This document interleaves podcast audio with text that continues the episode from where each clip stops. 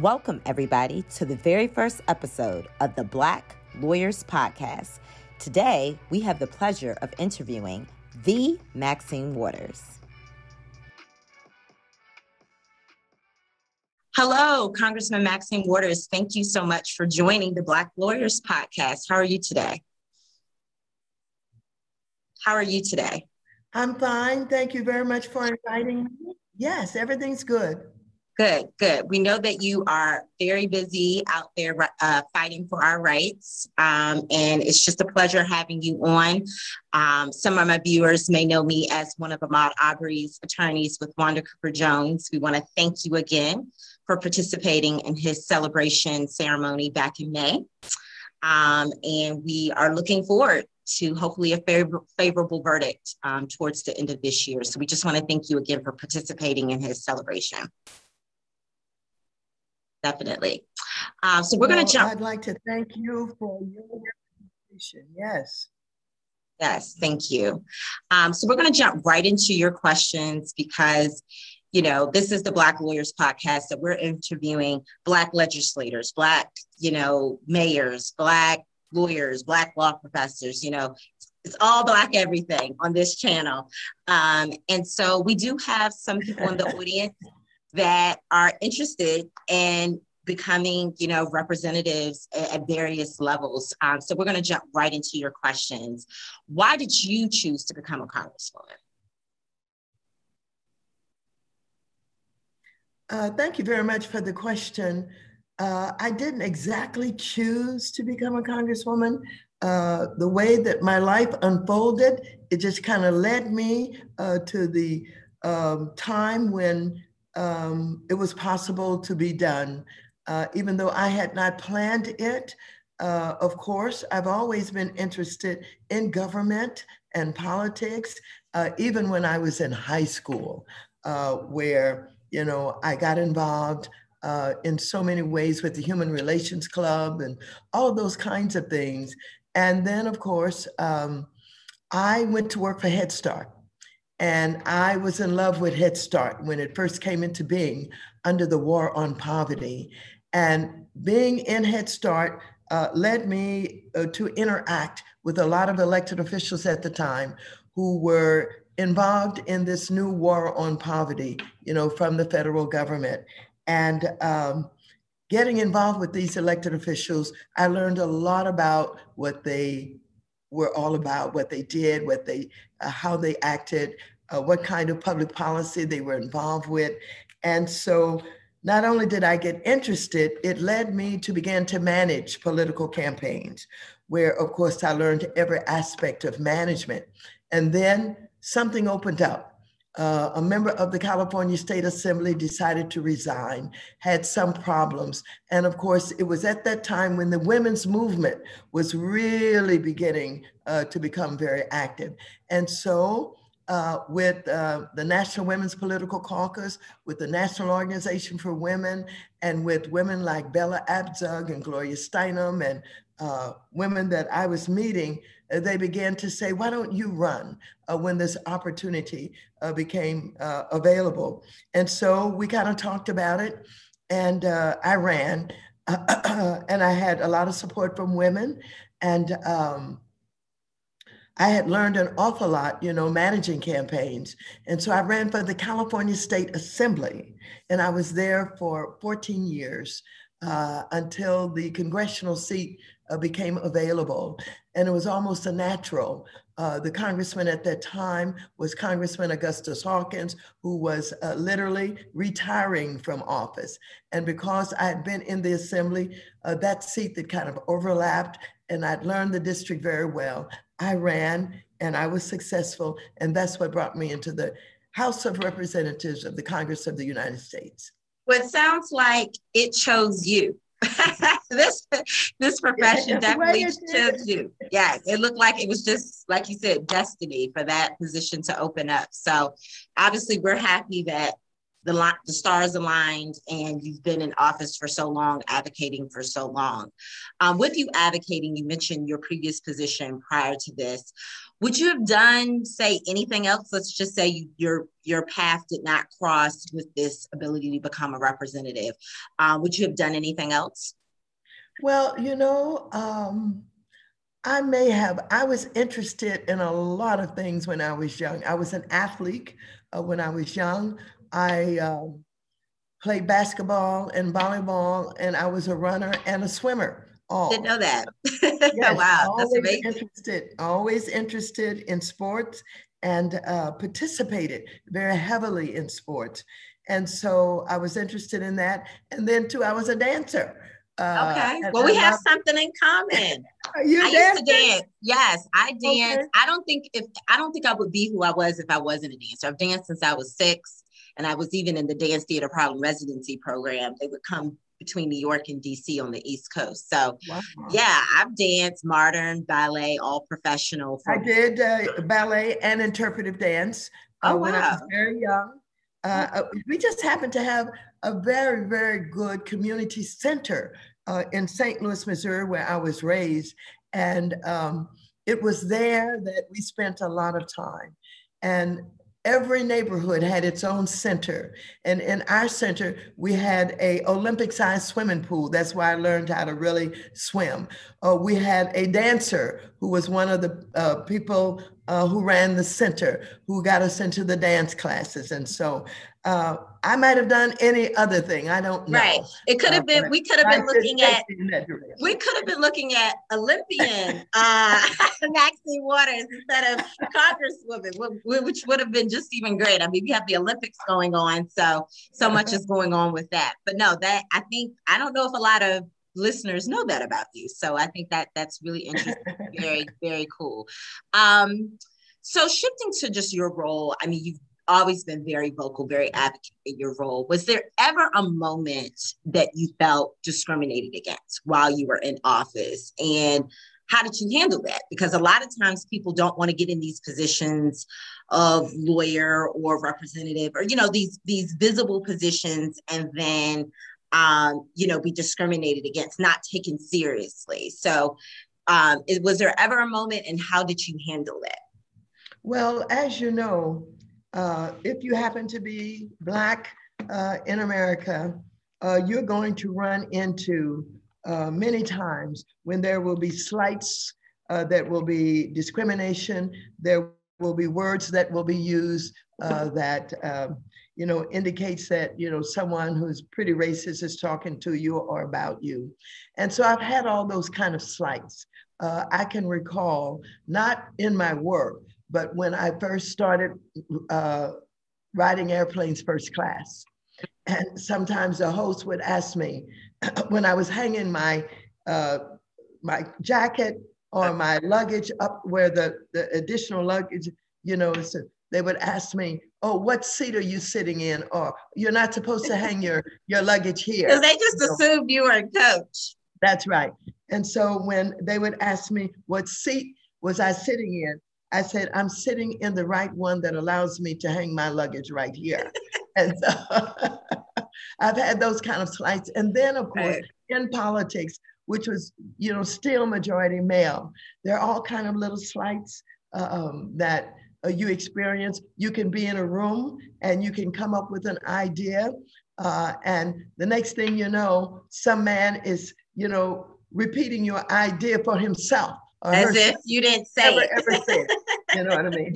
That happened a lot uh, in time. Um, and there have been other things, but what has not happened is I've not had a direct confrontation as such. Um, And I've been pretty fortunate about that. I've had more confrontations uh, as a member of Congress with people, you know, who evidently had a racist attitude. Uh, mm-hmm. And recently one even confronted me in a restaurant.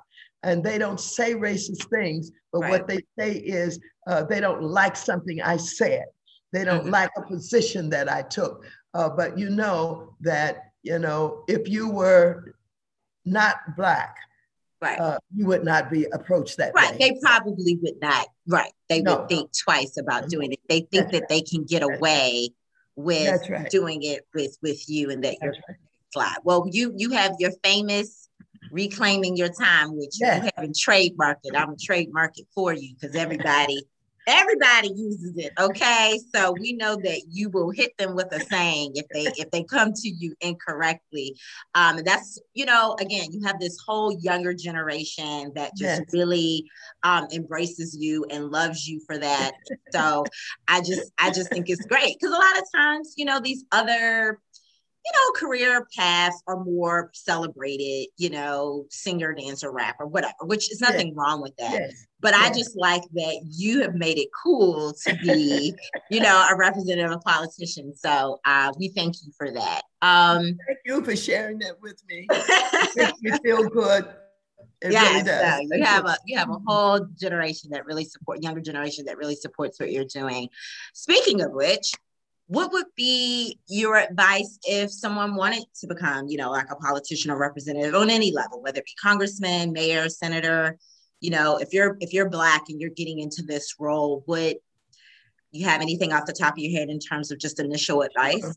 Absolutely. I think people who are interested or even think they're interested, get involved as early as you possibly can in campaigns. Uh, get to know elected officials. You know, a lot of times you you start out uh, as a volunteer of some kind, or you get with an organization that's focused on a particular issue uh, that you might be interested in, but get involved. And I know that a lot of people uh, may have a career already, but they're interested, but they don't have a lot of time. Uh, they don't think they have a lot of time. But the best way uh, to pursue a political career is to interact uh, with politicians and get involved with the party that you're interested in. You know, it's very easy to compete to be a delegate in the Democratic Party at the national conventions. Just learn the rules, learn mm-hmm. what the rules are, sign up, go to the meetings, you know, get to know some people, figure out how it's all done. But involvement is the best way to do it. It is not easy to step out from non-involvement and all of a sudden be known or to understand how it all works. But involvement will help to move you uh, to the point of wanting to run and understanding what it takes. I agree. I actually, you know, volunteered in you know, the White House Correspondents' Office. They always look for volunteers. And then um, in high school, Um, so I went to Benjamin Maniker in Washington, D C. So okay. the academic school. So we had internships on Capitol Hill. So I actually uh, volunteered for Senator Boyne Han's office. Oh, okay. um, so yeah, so I always tell people you can start, you know, with the internships and things like that. My dad also previously worked on the Hill. So, you know, just get in where you fit in. But I like the idea of maybe even just starting with organizations with issues you care about, because that's how you can really start to stand out. Out yes, if you're really yes. focusing on certain issues. So I think that's absolutely yeah I think that's a great tip. Um let's see, how that kind of flows into the next question. How do you think we can grow our state and federal lo- level government with more Black representatives? Because a lot of times I tell people, you know, people get so angry about how decisions and cases are made or how things are passed, and I'm like, well, we do need to change the laws. That that's a big thing. We do need to change some of these laws, but we also need to change the people that are in the office, you know? So how can we grow, you know, as a community, a Black community, how can we put more Black faces in, in these positions? Well, at one time it was felt uh, by Black people that you really couldn't run and be successful unless you ran in a district where it was majority Black, for example. That's not the case anymore. It's not the case because uh, number one, um, there are fewer districts that are majority Black anymore in this country. Uh, you may have them uh, that, you know, maybe thirty, forty percent. My district, for example, it's only, I think, about twenty-three African-Americans in my district, twenty-three thousand. Um, um, so twenty-three thousand about, uh, We have seven hundred fifty, so it has to be more than twenty-three thousand. The percentage is uh, twenty-three percent Black. And so then, that's not, that's clearly not the majority. So no, it's not the majority. The majority is Latino, Latinx. And then we have a combination of Asians and whites. It is pretty diverse, but certainly not majority. And then I think if you take a look at most of uh, the Black officials that are not in the Deep South, we don't have majority Black districts. And so I think people have to get over the notion that you have to have a Black district to run, but you do have to get known, and you do have to understand the issues of other cultures and other ethnic groups. And so that if you're really interested in running in a diverse uh, uh, community, get to know the people that make up that district, whether that congressional district or that city or that uh, legislative district, so that you have an appreciation but what their issues are also, so that when you campaign, you're campaigning on issues of concern to the diversity in the district, and you're talking to people about issues that they care about. And uh, that's the way I think that you get elected to office and not depend on having a majority Black district. I think that that that that's very notable what you said, because I do think people said, oh, if I maybe go in this Black, I'm by default, you know, I'm going to win. Uh, but you really can't go anywhere now in the United States where it's just majority Black. So you kind of have no. to, you have to really represent the issues of the community, whether it be that's Black, right. Spanish, whatever. So I think that's definitely a good tip. Um, when, what has been your, maybe your most favorite moment as a congresswoman, or perhaps your proudest moment in the work that you've achieved so far while you've been in office? Uh, as it relates to um, public policy and serving in elective office, I've had some proud moments. I worked in the California State Assembly, and I led the legislation on divestment uh, of the public employee funds from businesses that were doing business in South Africa, and worked uh, with the A N C uh, to help get Nelson Mandela released from prison, and of course, work to get rid of apartheid uh, in uh, South Africa. That's and huge. So my bill was passed, uh, and California had to uh, stop, literally, um, you know, allowing businesses to be a part of the P E R S funds and the state teachers' retirement funds and, and all of that. We couldn't invest in any of those businesses that were doing business in South Africa. So we had a, um, a financial a strategy uh, dealing with how to get, um, you know, attention placed on apartheid, and how to stop our businesses without them maybe intending to do so. And we're talking about our big corporations now, uh, how to stop them from uh, supporting apartheid in ways that they didn't even understand.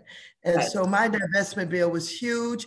And of course, I welcomed Nelson Mandela and put together uh, the event when he came to Los Angeles uh, in our Coliseum, where we had ninety thousand people or so. And then, of course, I went to his inauguration, which was fantastic, and just, you know, absolutely, you know, the most inspiring thing that you could ever be a part of. So that was very, very uh, big for me, uh, just to be as involved as I was in helping to get rid of apartheid in South Africa, helping to get Nelson Mandela released from prison, and then helping him to become the president of South Africa. That was That's huge. huge that huge. is huge. I yeah. mean, and I've, and I've looked at this story tons of times, and I'm just like, you know, God knows everybody's plan, and God knows what you can bear. Because I don't know if I can bear being in jail that long. And he bared it, but God knows. God knows who can bear what. And um, I just, it's an amazing story. So I had no idea you were a part of that legislation. So yeah. I think Again, another jewel that we're gonna, your, the audience will get from the interview. I don't think, you know, I'm sure you have tons of stories, but that that's another. I have lots of stories. I wish I could tell them to you. At another time, I'll tell you how I rescued uh, um, the um, the president of Haiti. Uh, oh, Haiti uh, is in the news Africa, right now. In Africa, yeah, that's right. But not that one. Not, not that, that one. right. not no, that no, one, right. No, no, not him. Not that Aristide, one, right? President yeah. Aristide was the president uh, at that time. yeah, but wow. we'll talk about that. Yeah, we'll talk about that. That'll be part two maybe in the future. We'll yeah. go do a part two of the, okay. the interview with you. Well, speaking of which, last but not least, are there any, you know, speaking of bills and things like that, is there anything, any bills you want to mention that the public should know, especially your constituents, that maybe they should be currently supporting? Is there anything out there that you're currently pushing that you could use the public? Oh, yeah, support? I can tell you about a number of bills. First of all, we do have uh, uh, two bills uh, on the House side that are very, okay. very important on voting rights. Uh, okay. We have H R one, and the Senate has Senate one bill. Uh, and we have the John Lewis bill uh, oh, yes. on voter uh, registration and participation.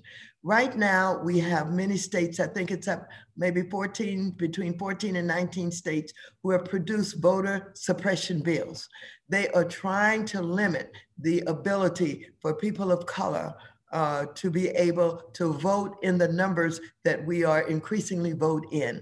That's power, that's influence. And so they would like to limit our influence with voter suppression laws. They're doing everything from asking for different kind of identification, or identification for the first time is being utilized as a way to deny people uh, the ability to vote. You have changing early voting days, or stopping them, or cutting them off, or stopping them. Many of our states use early voting days very effectively.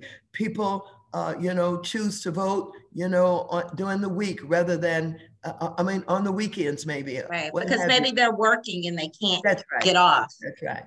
And right. so early voting days, uh, they're also making sure that it's very difficult for people uh, to have access to the polling place, with people standing in long lines and getting discouraged and leaving. And Georgia even tried to make it a crime uh, to prevent, I mean, to present people standing in line with water and any kind of nutrition so that they could maintain in line. Uh, I think they had to back away from that one, but right. there are any number of clever things that they're coming up with to try and prevent um, you know, people from voting. So those bills on voter registration and voter participation that we have in Congress will have to stop some of that. They won't be able to do some of that. And those bills are very, very important. Well, it's interesting, it's, it's interesting that you say that, because like you said, sometimes they're never going to come out and say, oh, we're trying to prevent Black people from voting, but they do yeah. little things where by default, it tends to affect the Black population. And they think that they're slick. I just think it's so amazing that they think that we don't know what they're doing. But anyway, what was the other bill that you were mentioning? Well, uh, there are a number of bills. I have a, a three big housing bills. I'm trying to get rid of homelessness in this country. And mm-hmm. I'm asking for a lot of money, six hundred billion dollars, to get rid of homelessness once and for all. We would do that by creating and building more affordable housing. We will do that uh, by making sure that we improve public housing that's in disrepair all over the country. We would do that by helping uh, to assist these young people and millennials with down payment assistance so that they could buy homes. And yes. so that's huge, uh, you know, the work that I'm doing right now and trying to get some of that in the infrastructure bill uh, that we are promoting in the, in the uh, Congress of the United States. So I'm working on that. And then I have a few other bills that I think are very important. Justice for Honorees Act. It increases the amount of money honorees in the federal system can receive per year of wrongful incarceration from fifty thousand dollars to seventy thousand dollars per year. This necessary changes, uh, change addresses the fact that the law providing compensation for ex exonerees who serve time for crimes they never committed is not adjusted for inflation and has not been updated in almost two decades. So wow. if you've served time and you've been exonerated, whether they, it's the D N A or whatever. Whatever, you've been exonerated. You, they confirmed right. that you didn't do it. They're giving you, you fifty and it really should be more. Better. Yeah, it definitely should That's be right. more. Yeah, That's definitely. Right. So I'm working on that. And of course, I continue uh, to always pay attention to some bills that are in other committees, uh, like what we're doing uh, following uh, the killing of George Floyd and the Police Reform Act uh, that we're trying to support uh, to ensure uh, that the chokehold, for example, is absolutely outlawed, and other kinds of things that are done uh, that murder uh, unarmed individuals uh, who happen mostly to be Black and mostly Black men. Uh, and so we're working on that. And of course, uh, you know, what you have done in working uh, on and bringing to the attention of the world what happened to Arbery, and um, how you can be just innocent, minding your own business. Minding your own business. Minding your own business. Out and doing what, what everybody should be doing, exercising a little bit, walking, jogging, right. What have you.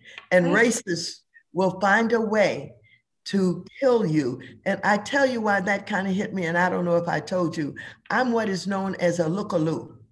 And look-a-loo. I okay. stop and I look at houses up for sale, okay. buildings that are being built for the first time.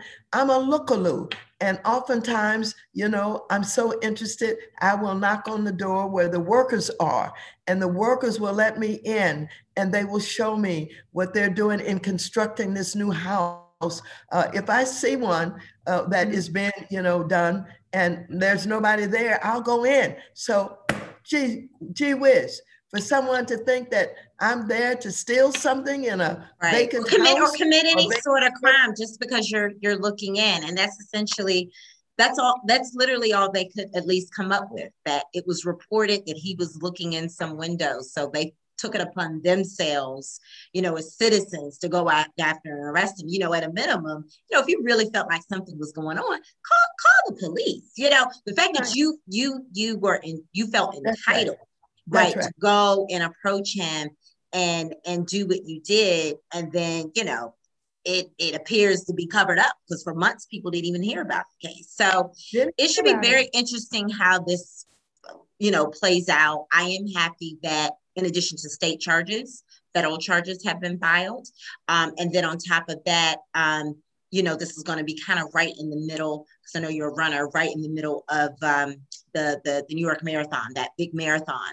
So you have yeah. a lot of Black runners running in yeah. his name, and it'll be all around that time. Oh, so it, it's going to bring even more attention to it kind of in the middle of the trial because you're going to have a lot of Black runners running in his name. So oh, that's wonderful. I didn't know about that. Thanks for yes. sharing. Yes. And I'll make sure your office has that that that information about, you know, that event, because I know E S P N is going to be covering it. They're going to get some footage for a documentary. So it's It's going to be huge, and they the sole purpose of this documentary, they really want to air it, you know, around the time of the of the trial to just, you know, again put public pressure. Sometimes you're hung in the the, the trial jury of the public before you even get to the courtroom. Um, so they're definitely trying to just put more pressure on what really happened, really bring light to what happened. And, um, you know, just continue his legacy. He's obviously not here anymore, uh, but you have so many people still advocating for him, including his mom, who's my client. Um, and so we're, again, we're just praying for the best, just like we were praying for the best for George Floyd. We're praying for the best for Ahmaud. And, you know, we shall see. Uh, well, I think, I think uh, I really do believe uh, that the facts that have been revealed are such that you're going to be successful. I really hope so. I really hope so. I really hope so. Want, mm-hmm. Along with your success, I want you to know that you are recorded in history on this on this um, this case, and that this is one of the cases that will long be uh, talked about and remembered, and you will be right there uh, as the one who has really caused it to be known and to be exposed, and the one who has won uh, and got some justice for his family, his mom, and the rest of them who Absolutely. Are waiting Absolutely. Anxiously to see. Yes. Yes, we're waiting for the fall very anxiously, but you know, we're gonna obviously put it in God's hand and let the law speak for itself. Like you said, let the facts speak for themselves. I mean, That's it's right. all right there on the surface, not a lot of digging. Just like with George Floyd, I said, if they don't come back with the nut, look, it's all there. You know, you got That's video. Right. Test. I said, right. listen, this is a very, to me, an open and shut case, but we're going to let it yes. play itself out. And so yes. we're hoping the same uh, for, for, for Ahmaud. We're definitely hoping for the same. I want to close out with a Black excellence moment. And it actually kind of reminds me of you. So I'm going to tell you a little story. So um, this week, for the first time ever, the Harvard International Debate Council competition um, had Jayla Jackson and Imani Stanton from North Atlanta High School. They're the first Black girls to win this debate competition. Um, wow. And they are part of the Harvard Diversity Project uh, created by Brandon Fleming. Um, and he does it, it's almost like a pipeline program into Harvard to get more, you know, promote diversity and inclusion up on the campus and getting more Black students to apply to Harvard. So Jada and Imani, we want to give you a shout out uh, from the Black Lawyers Podcast with Maxine Waters. We're going to give you a shout out. I, I love how you said you were so active in high school. So these are high schoolers, sixteen and seventeen year old uh, yes. that won and beat out students from over fifteen other countries worldwide. Uh, wow. So, so we salute you, Jayla and Imani, um, today and, and always. And we just, again, we encourage everyone if debating and the law and uh, politics and policy, if these things that you are passionate about, don't let the fact that you will be the minority, obviously if you're Black, but if you're a Black woman, you're even more of the minority. Don't let that stop you um, from becoming you. that lawyer, that politician, you know, that representative. Absolutely. And and and yes. we have Congressman Maxine Waters. She is the proof. She is the proof in the pudding, right? That it can be done. So there's no excuse. She's the proof in the pudding. Okay, uh, congratulations, so Jada and Imani, okay? Jada and Imani, yes, yes, thank yes. You. So we want to just thank you again for taking the time. We know you're very busy, but our audience is going to pull so many gems from what you said in today's interview. And obviously we will be on the lookout for those bills. And we just, again, want to just thank you for joining us here on the Black Lawyers Podcast, uh, where we are rooting for everyone Black. Thank you. Thank you. Thank you so thank very much. Thank you so much, Miz Waters. Take you're care. Welcome. No problem. Bye-bye. Thank you for tuning in to the Black Lawyers Podcast. This is your host, Attorney Jay Carter. Until next time, please follow us on all our social media handles at The Black Lawyers Podcast.